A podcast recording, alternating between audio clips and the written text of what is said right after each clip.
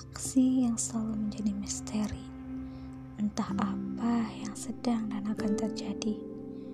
Terkadang membingungkan hati, ego diri yang pura-pura tak membutuhkannya, padahal hati rasa menginginkannya.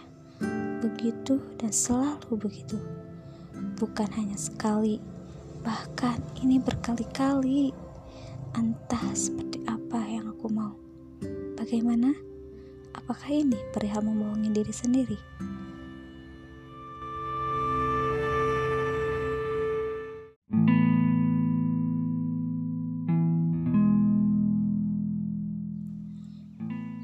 Hidup dan segala kerumitan serta perjuangannya hanya perlu kita lalui dengan hati-hati, dengan berani, dan yang pasti dengan percaya akan pencipta diri yaitu Sang Ilahi.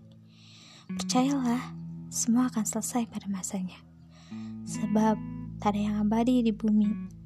Tetaplah menjadi sejuk di tempat yang panas, menjadi manis di tempat yang begitu pahit, dan tetap tenang di tengah terjalnya pada yang menghadang.